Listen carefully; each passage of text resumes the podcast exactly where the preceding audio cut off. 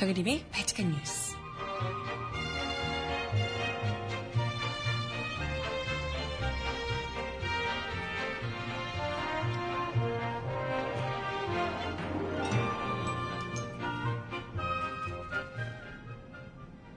여러분 안녕하세요. 발칙한 뉴스 정혜림입니다. 20대 국회가 오늘 개원합니다. 그런데 박근혜 정부가 세월호 특조위 활동을 강제 종료시키기 위해서 벌써 행정 절차에 들어갔다는 소식이 들려오네요. 20대 국회에서 세월호 특조위 기간을 연장하겠다고 야권이 이미 예고한 바 있는데요. 무엇이 그렇게 두려워서 국회가 개원하기도 전에 특조위를 없애려고 이렇게 안달복달하고 있는지 알만합니다. 음악 듣고 와서 이야기 함께 나눠볼게요. 첫 곡 카니발의 노래로 준비했습니다. 그녀를 잡아요. 듣고 올게요. 신청곡 있으시면 주세요.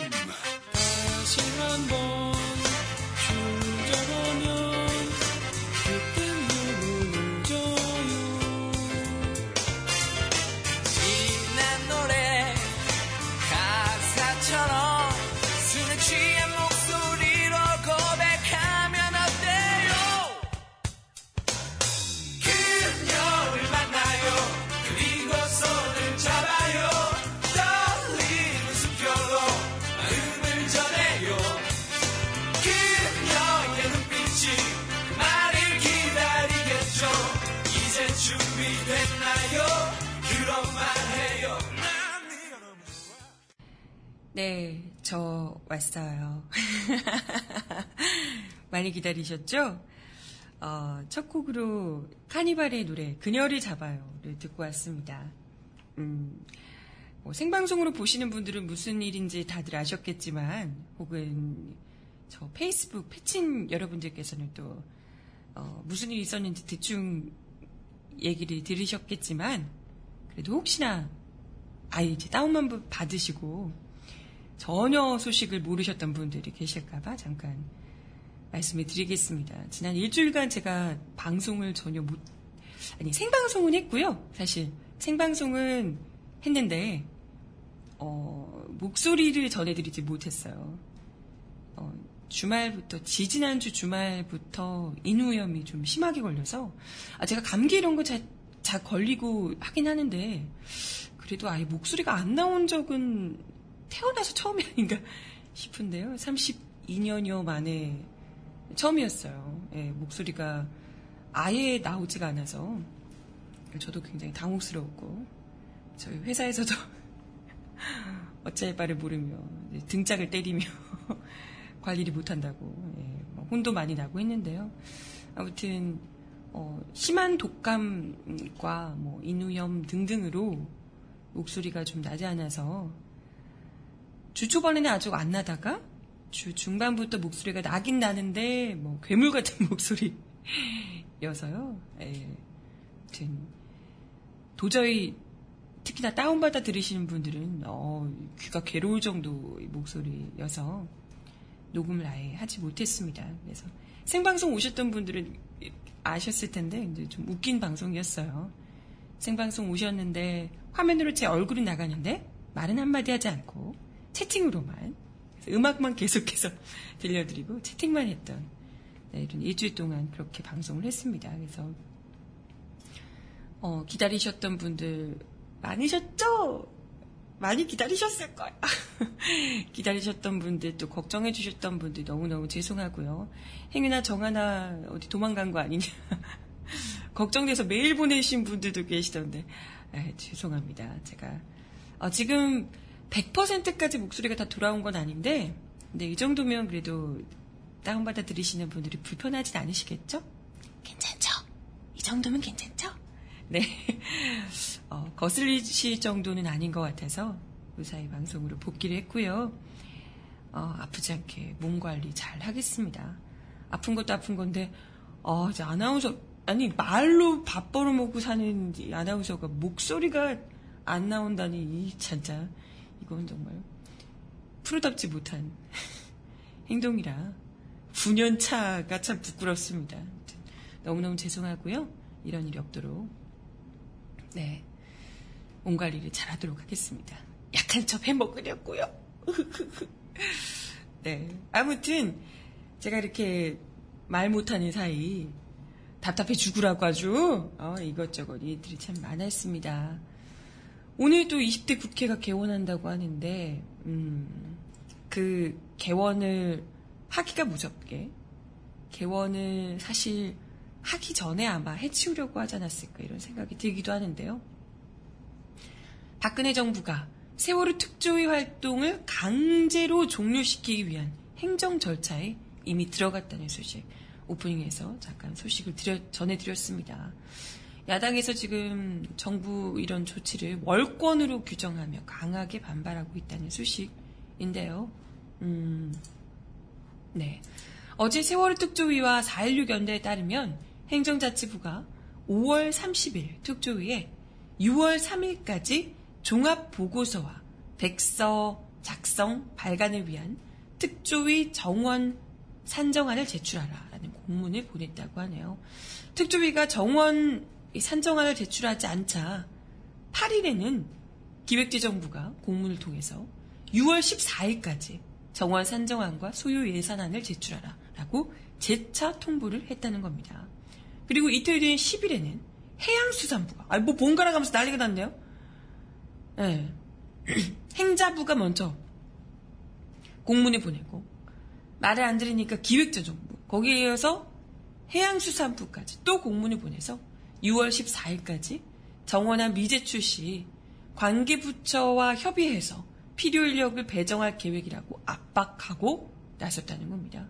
아니 20대 국회에서 당 지금 이미 야권에서 이 기간을 연장하는 법안을 이제 개정안을 내겠다고 이야기를 하고 있는 상황인데 왜 이렇게 며칠 사이에 세 부처가 무려 릴레이로 공문을 보낸 것이 대체 무엇이냐? 지금 7월 1일부터 특조위의 각종 조사 활동을 다 중단하고 정원을 축소하라는 압박을 하고 있는 겁니다. 현 정부에서 세월호 특접, 세월호 특별법 시행일인 2015년 1월 1일을 특조위 활동 시작일로 두고 그 1년 6개월이 지난 뒤인 오늘 30일이 활동이 중단된다라고 주장을 하고 있습니다. 뭐 하나 뭐 돈도 제대로 진 적 없고 그죠? 활동을 하지 못하도록 계속해서 발목 걸어 잡고 있었는데도 불구하고 그래서 제대로 된 활동을 하지 못했죠 특조위가 사실상. 저번에도 이야기 드렸지만 기껏 이제야 겨우 검찰에 뭐 조사로 갔는데 그것도 검찰에서 협조를 해주지 않고 있고 뭐 그러고 있는 상황인데요. 제대로 뭐 하나 조사가 되지 않고 있는데 딱 잘라서 조사 기간 1년 6개월 끝났으니까 다 끝났다 이렇게 지금 이야기를 하고 있어요. 반면에 특조위는 국무회의에서 예산이 의결된 지난해 8월 4일을 시작일로 보고 있습니다. 그래서 활동 기간은 내년 2월 3일까지로 지금 보고 있고요. 아니 대선 당연히 관련 예산이 책정하고 난 다음이 활동이 시작되는 것 아닌가요? 당연한 것 아닌가요? 네, 네, 뭐 그걸 떠나서요. 1년 6개월이 어떤 때부터 시작인가가 중요한 게 아니고요. 사실 그걸 가지고 지금 이러니 저러니 얘기를 하고 있지만 아니 진실을 규명하는 진실이 규명되는 그날까지가 활동 기간 아닌가요? 아니 1년 6개월이든 10년이든 진상이 제대로 규명되지 않았다면 그 조사를 게 위한 기간은 그 조사를 하는 기간은 계속해서 연장해야 마땅한 겁니다. 왜냐? 우리 국민들 수백 명이 목숨을 잃었기 때문에 그게 왜 어떤 일, 어떤 과정에서 우리 국민들이 수백 명이 목숨을 잃는데 왜 제대로 된 구조가 이루어지지 못했는지 그걸 넉넉히 볼 수밖에 없었는지 그 진상을 제대로 규명해야 다시는 이런 일이 발생하지 않을 것 아닙니까? 당연한 것 아니겠어요? 그럼에도 불구하고 이걸 지금 당장에 빨리 수, 수치적으로 1년 6개월 딱 끝났으니까? 그것도 뭐 예산 집행하지도 않았던 때부터 잡아서 강제로 종료시키려고 압박을 며칠 사이에 뭐 부처별로 그냥 돌아가면서 하고 있다는 게 얼마나 이 조사 특조위의 조사를 안달복달 하고 있는지. 사실 그럴 수밖에 없는 게 지금 얼마 전에 대통령이 7시간 조사하겠다고 지금 특조위에서 검찰 가가지고 자료 내달라 이랬던 거잖아요. 얼마나 쫄리겠어요. 안달복달 하는 거지. 절대 그게 밝혀지면 안 되는 거지. 대체 뭘까요? 대체 그때 무슨 일이 있었길래? 뭐 밝혀지면 안 되는 게 대체 뭐야? 뭔데? 궁금해 죽겠네 아주.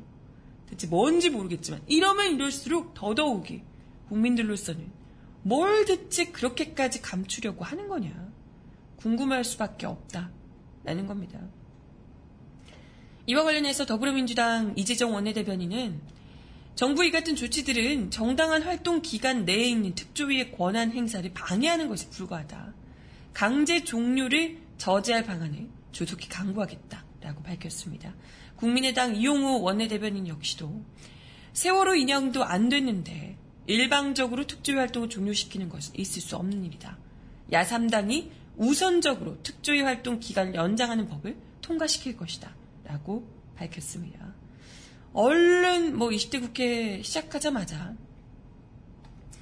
세월호 특조위 기간부터 연장시키고 정부의 이 같은 꼼수를 바로 막아 나서는 게 필요할 것 같습니다. 네. 그죠. 그만큼 구린 게 많다는 거죠. 라고 얘기하시는데요. 그러게 말이에요. 뭐가 도대체 그렇게 구린 건지. 이렇게 안달복달 하면 할수록 뭔가, 그죠? 불안한 게 많다. 이런 생각을 우리가 할 수밖에 없다는 거. 근데 뻔히 국민들이 이렇게 의심을 함에도 불구하고 의심을 하고 있고 이 같은 행동이 의심을 키운다는 걸 알면서도 모르지 않을 거잖아요. 알면서도 이렇게까지 밀어붙이는 하, 이유가 있겠죠. 대체 뭐야? 아, 음악 하나 더 듣고 옵니다.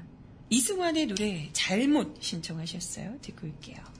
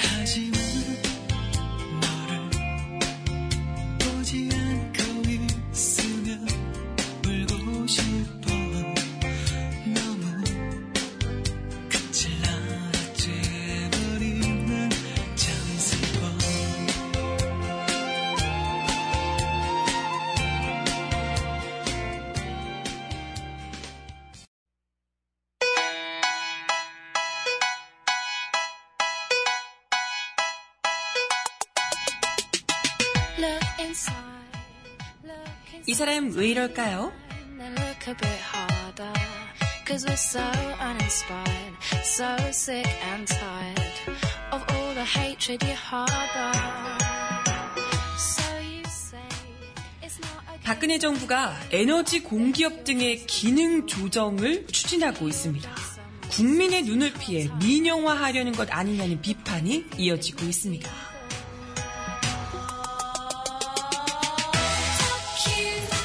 정부는 오늘 오후 공공기관 운영위원회를 개최하고 에너지 환경, 교육 분야 공공기관 기능 조정안을 다룰 예정이라고 하는데요. 특히 에너지 분야는 한, 현재 한국가스공사가 독점하고 있는 천연가스 국내 판매권을 민간에게 부여하는 방안, 또 한국가스기술공사 주식시장 상장 등이 물밑에서 검토되고 있는 것으로 알려졌습니다. 국민 생활에 큰 영향을 미칠 수 있는 공공부문에 대한 민간 개방 정책을 사회적 공론화 정책도 없이 공론화도 없이 추진하고 있어 문제라는 비판이 나오고 있습니다.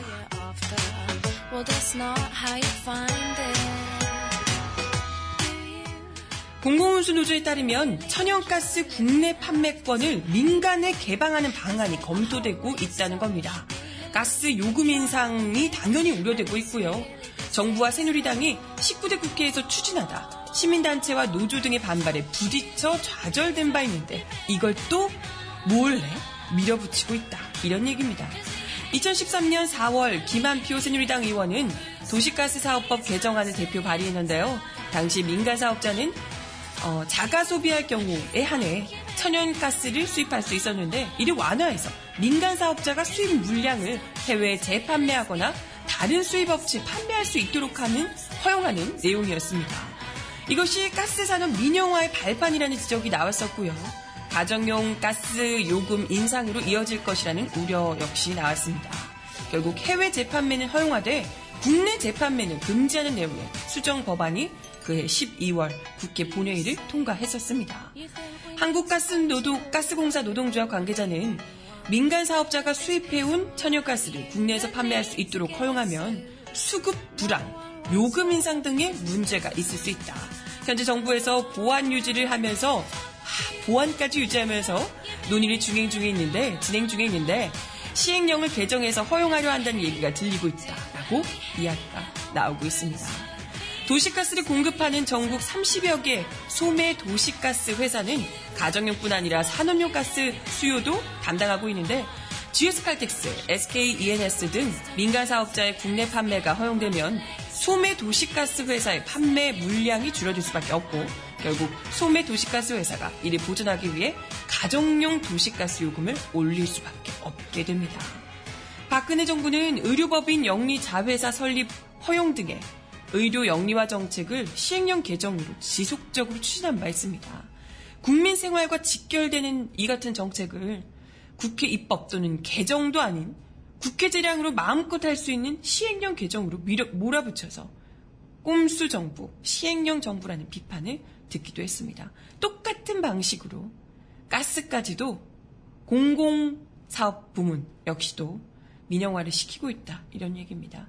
뿐만 아니라 공공운수 노조에 따르면 한국가스기술공사의 주식시장 상장, 이미 상장되어 있는 한국 지역 난방공사의 유상 증자 등도 추진되고 있다고 합니다. 이게 현재 주식시장에 상장된 공기업이 한국전력공사, 한국가스공사, 한국지역 난방공사, 한전 KPS, 한전 KDN 등이라고 하는데요. 1990년대 주식시장에 상장, 상장된 한국전기통신공사, 한국중공업 주식회사, 어, 한국담배인상공사 등이 모두 민영화된 바 있죠. KTNG, 뭐 두산중공 등등으로. 공기업 주식시장 상장은 당연히 공공요금 통제 또 수익 실현 문제 등에서 충돌을 일으킬 수 있습니다. 수도, 가스, 전기요금 등이 공공성에 기반해서 정부에서 통제를 하고 있는 건데요. 주주들은 당연히 공공성보다는 수익 실현에 더 큰 관심을 가질 수밖에 없게 되겠죠. 단적인 예로 2011년 한국전력공사 소액주주 14명이 한국전력공사 전 사장을 상대로 요금을 제때 인상하지 않아서 피해를 봤다면서 2억 8천억 원의 손해배상을 청구한 바 있습니다. 네, 이게 사실 전기든 가스든 이런 것들은 가장 기본적으로 우리 국민들이 저소득층이든 누구든 삶의 질을 당장에 삶의 질이 뭐 문제가 아니라 당장에 사는 생활에 전반적인 먹고 살려면 필요한 것들이잖아요. 가스 뭐 이런 것들 에너지 자원 같은 경우에요. 그렇죠? 당장에 겨울에 난방 떼기 어려울 테고요. 불을 켤 수 있어야 뭐라도 할 수 있는 거잖아요. 이런 문제. 가스가 있어야 뭐라도 해먹고 할 수 있으니까요. 이런 것들이 당장에 이런 공공성의 부문들이 당장에 지금 요금이 공공 부문임에도 불구하고 이 요금을 내지 못해서 가스가 끊기고 이런 사람들이 생기는데 이런 것들이 민영화되기 시작하면 당장에 요금이 천차만별 늘어날 수밖에 없고요. 특히나 주주들은 요금을 왜 제때 안 올리냐. 이러니까 수익이 제대로 발생하지 않는다. 손해를 봤다. 이러면서 이전처럼 벌금 물르고 할 수 있다는 거예요. 그러면 당연히 요금 뭐 천차만별 올라가고 당연히 공공성은 약화될 수밖에 없다는 겁니다. 공기업의 기반인 공공성이 흔들릴 수 있다는 지적입니다. 아, 그렇기 때문에 한국 지역 난방공사, 아, 뭐 이런 부분들, 공기업들이 특히 에너지 관련된 부분들, 공기업들이 민영화를 하게 되면 국민들로서는 심각한, 특히나 저소득층들에게는 심각한 생의 위협을 느낄 수밖에 없는 문제입니다. 그렇기 때문에 이건 공론화를 해서 국민들의 의견을 묻고 국회에서 정상적인 방법으로 추진을 해야 됨에도 불구하고 당연히 그건 안 될 게 뻔하니까 국민들 몰래 꼼수를 써서 시행령을 어쩌고저쩌고 바꾸면서 국민들 몰래 요금을 올리고 민영화하는 방안을 추진 중에 있다라는 겁니다. 이건 뭐 당장의 에너지 공기업들 통폐합을 포함해서 예상보다 정부가 큰 폭의 기능 조정을 추진하고 있다는 것 자체도 문제지만 이걸 전혀 사회적 공론화 없이 국민들 모르게 마음대로 추진하고 있다는 게 더 큰 문제다라는 지적이고요. 의료 민영화와 더불어서 공기업 민영화까지 도저히 이 국민들이 돈 없는 서민들이 살기 어려운 환경을 정부에서 밀어붙이고 있다. 만들어 놓고 있다. 끝, 끝판까지 팔아치우면서 임기 마지막까지 몰아치우고 있다. 이런 생각이 듭니다. 네. 음악 하나 더 듣고 와서 이야기 이어볼게요. 지민이 부르는 노래 신청하셨는데요. 야라고 하고 싶어. 아, 야 하고 싶어. 듣고 옵니다. Baby I'm pretty young and bright and so fine 그냥 야 하면 안 될까 나와 나 같이 감기가 어색한 이 거리가 점점 좁혀질 수 있을까 You want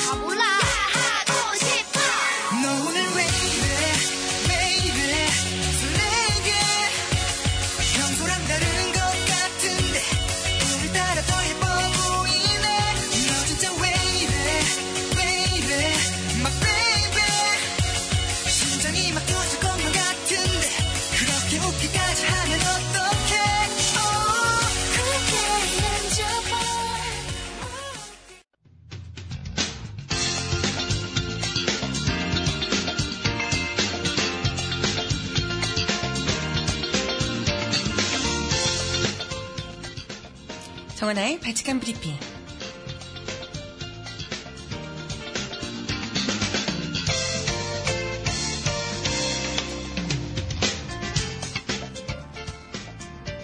첫 번째 소식입니다.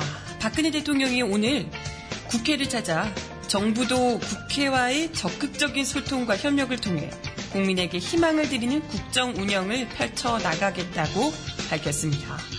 오늘 오전 20대 국회 개원식에 참석해 개원 연설을 통해 앞으로 3당 대표와의 회담을 정례화하고 국정 운영의 동반자로 국회를 존중하며 국민과 함께 선진 대한민국으로 가는 길을 마련할 것이라며 이같이 말했습니다. 글쎄 뭐 저번에도 협치 어쩌고 하시고 바로 뒤통수 쳐줘놓고 글쎄 믿기지가 않는데요. 하지만 말하신 내용은 엇비슷합니다. 지난 19대 국회에서 통과시켜, 통과시켜 주신 crowd funding법과 관광진흥법 등 경제 활성화 관련법은 현재 투자와 일자리를 늘리면서 국민들에게 많은 도움이 되고 있다며 정말? 앞으로 20대 국회에서는 민생과 직결되는 법안들이 좀 더 일찍 통과되어 국민 고통을 조금이라도 덜어드릴 수 있도록 협조해 주시기 바란다. 라고 이야기했습니다. 이건 한마디로 노동법 통과시켜줘! 이런 얘기겠죠.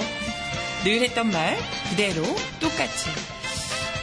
아, 뭐그 어떤 것보다도 지금 당장에 이렇게 수많은 노동자가 목숨을 잃고 있는 상황에서 이에 대한 애도를 표한다든지 뭐 이런 이야기는 전혀 역시 없으시고 오로지 경제활성화법, 노동법 이런 얘기 하시면서 국회 내 말 잘 들으라고 다시 한 번 더 강조하신 모양입니다.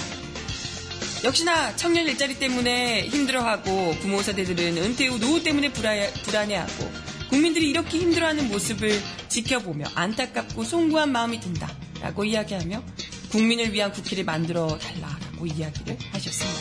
글쎄 그것도 당연한 얘기지만 국민을 위한 정부 좀 만들어 주시면 안 될까요?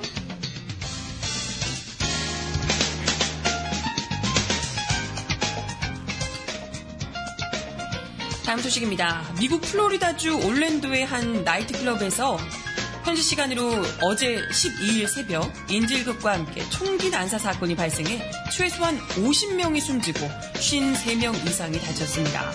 희생자 규모가 2007년 버지니아 공대 총기 난사 사건을 크게 웃도는 이번 참사는 미 역사상 최악의 총기 난사 사건으로 기록되고 있습니다. 특히 총기, 총격 사건, 사건 용의자로 확인된 아프가니스탄계 미국인이 범행 직전 9.11에 전화를 걸어서 순위파 이슬람 극단주의 무장단체인 IS에 대한 충성 서약을 한 것으로 알려져 미국 사회가 큰 충격에 빠졌습니다. 또 2010, 2001년 9.11 사태 이후 미국에서 터진 최대 테러 사건으로 인해 테러 예방이 대선 쟁점으로 급부상할 전망입니다.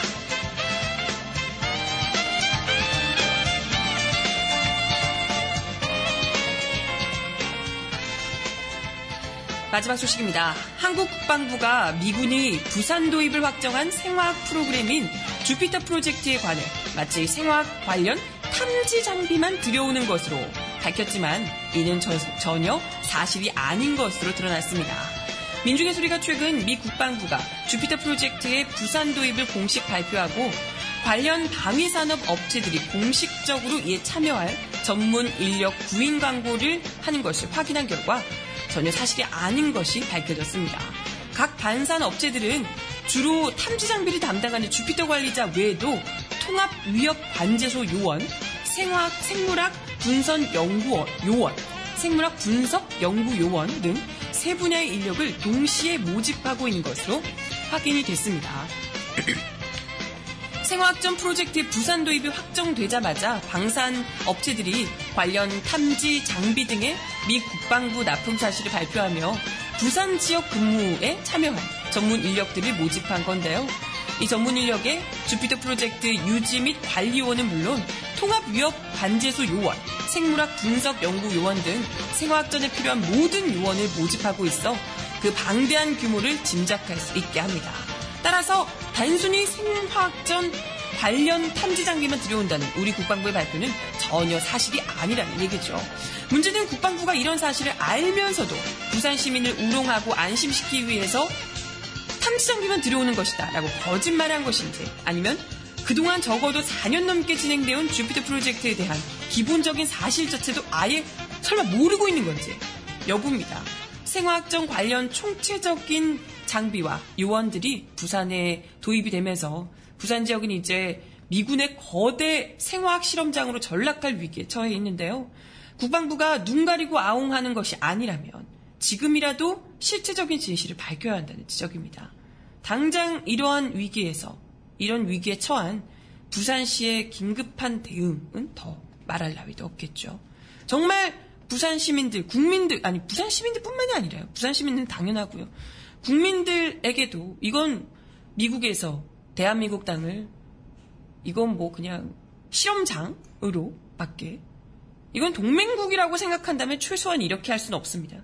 식민지라고 생각을 하는 것 아니라면 이 말도 안 되는 위기에 처한 이 대한민국을 부산시를 위해서라도 국방부가 정말 몰랐다 몰라도 문제지만 몰랐다면 이제라도 정신 차리고 거대 생화학 실험장으로 전락할 위기에 놓여 있는 부산시를 반드시 구해할 겁니다. 음악 듣고 와서 이야기 이어가 볼게요. 룰라의 노래 신청하셨어요? 날개 잃은 천사.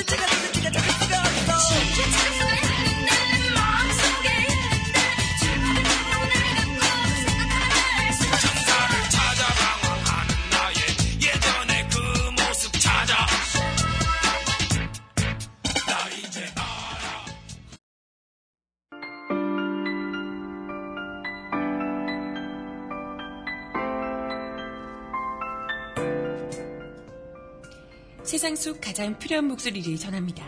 여기 곧 우리가 있어요.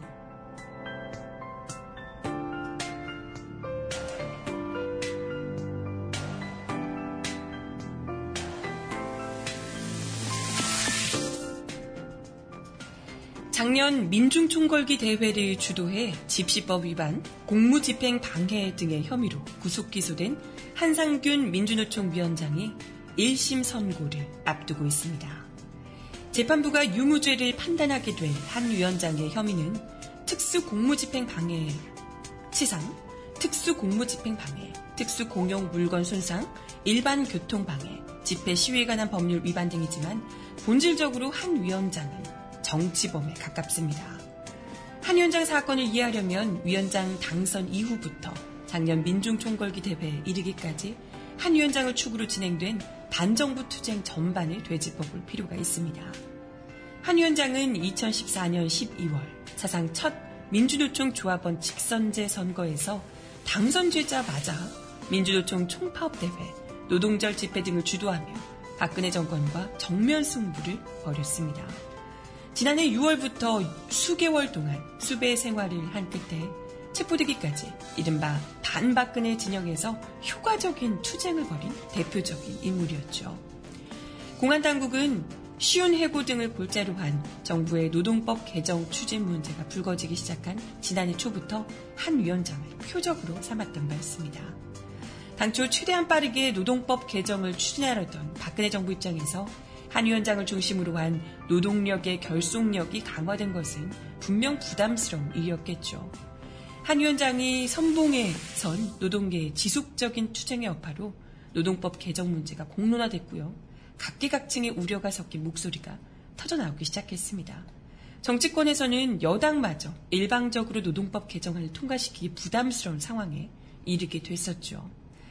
노동법 개정 국면에서 불리한 처지에 놓인 정부 당국은 4, 5월 대규모 노동자 투쟁을 폭력 집회 시위로 규정하며 공안 드라이브를 강하게 걸었습니다. 공안 당국은 이를 주도한 혐의를 더 씌워서 같은 해 6월 한 위원장에 대한 체포영장을 발부했죠. 한 위원장이 수배로 피신해 있는 상황에서도 민주노총은 그해 11월 노동법 계약 저지를 주요 슬로건으로 한 민중 총궐기 대회에서 10만 군중을 운집시키며 기세를 올렸습니다. 그러자 공안 당국은 민중 총궐기의 불법성을 부각시키며 국면 전환을 꾀했습니다. 경찰수사 단계부터 한 위원장을 불법 시위 주동자로 지칭하며 전례 없는 소요죄를 적용하겠다고 엄포를 놓는가 하면 한 위원장을 호위한 민주노총 간부들에게 체포영장을 일따라 발부하기도 했습니다. 무리수라는 비판이 확산되자 검찰은 결국 기소 단계에서 소요죄를 빼고 특수공무집행 방해죄, 집시법 위반 혐의 등을 적용했습니다. 결과적으로 집시법 위반 사범 한 명을 잡기 위해서 대대적인 여론몰이와 체포작전을 벌인 셈이었습니다. 거의 뭐 연쇄살인범 잡는 줄 알았죠. 결국 12월 조계사에 피신해 있던, 피신해 있던 한 위원장이 자진 출두함에 따라 사태는 일단락됐습니다. 한 위원장에 대한 재판은 지난 1월 기소된 이래 무려 6회에 걸친 준비 기일을 거쳐서 3개월여 만인 지난 4월 중순에 시작됐습니다. 한 위원장이 기소됐을 때 또 재판이 시작된 이후의 전국은 확연히 달라졌는데요. 4월 총선에서 정권 심판, 민심을 기반으로 여주야대 국회가 구성되면서 박근혜 정권의 레임덕이 표면화됐고요. 이런 전국 분위기가 한 위원장의 재판에 영향을 미치게 될지 관심을 모으고 있습니다. 재판에서의 쟁점은 대규모 집회에서의 경찰 공무 집행의 적법성 여부였는데요. 한 위원장에게 적용된 핵심 혐의인 공무집행 방해죄가 성립되기 위해서는 경찰의 공무집행이 적법해야 하기 때문이죠. 반대로 공무집행이 위법했다고 인정되면 한 위원장의 혐의 역시도 당연히 성립되지 않게 됩니다. 그래서 변호인단이 제기해온, 제기해온 경찰 공무집행의 위법적 요소는 경찰의 위법한 집회 금지 통고 및 금지 통고 준수를 위한 공권력 남용, 경찰 버스를 질서 유지선으로 사용한 공무 집행, 범죄 행위가 없는 상태에서 경찰이 설치한 선제적 차벽, 참가자들에 대한 물대포 조준, 직사 살수 등 크게 네 가지입니다. 법적으로 한 여장이 금고 이상의 형을 받게 된다면 어, 집행유예로 풀려날 수 없는 상황인데요. 일단 한 위원장이 벌금형이나 무죄를 선고받아야만 석방될 수 있다는 얘기입니다. 한 위원장에 대한 공판이 두 달여간 열차례 진행됐고요. 오늘 결심을 앞두고 있습니다. 지난 1월 5일에 공소가 제기된 이후 6개월째인 7월 4일 구속영장 기한이 만료됨에 따라 늦어도 이번 달 말까지는 선고가 이뤄질 것으로 예상되고 있습니다. 네. 한 위원장의 1심, 결, 1심 선고 어떻게 될지 모두 관심을 가지고 지켜봐 주시고요. 마지막 곡 윤하의 노래 알아듣겠지를 들려드리며 인사드리겠습니다.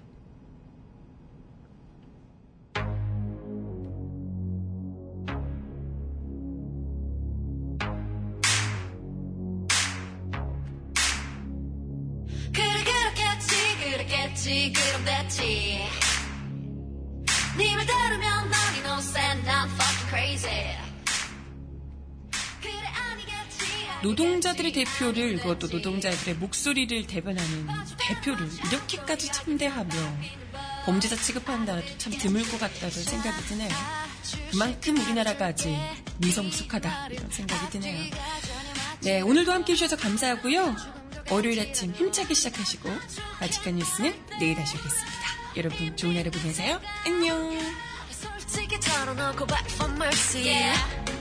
그만 굴려 잔머리 back for mercy 그만 굴려 잔머리 just back for mercy 굴려봐야 돌머리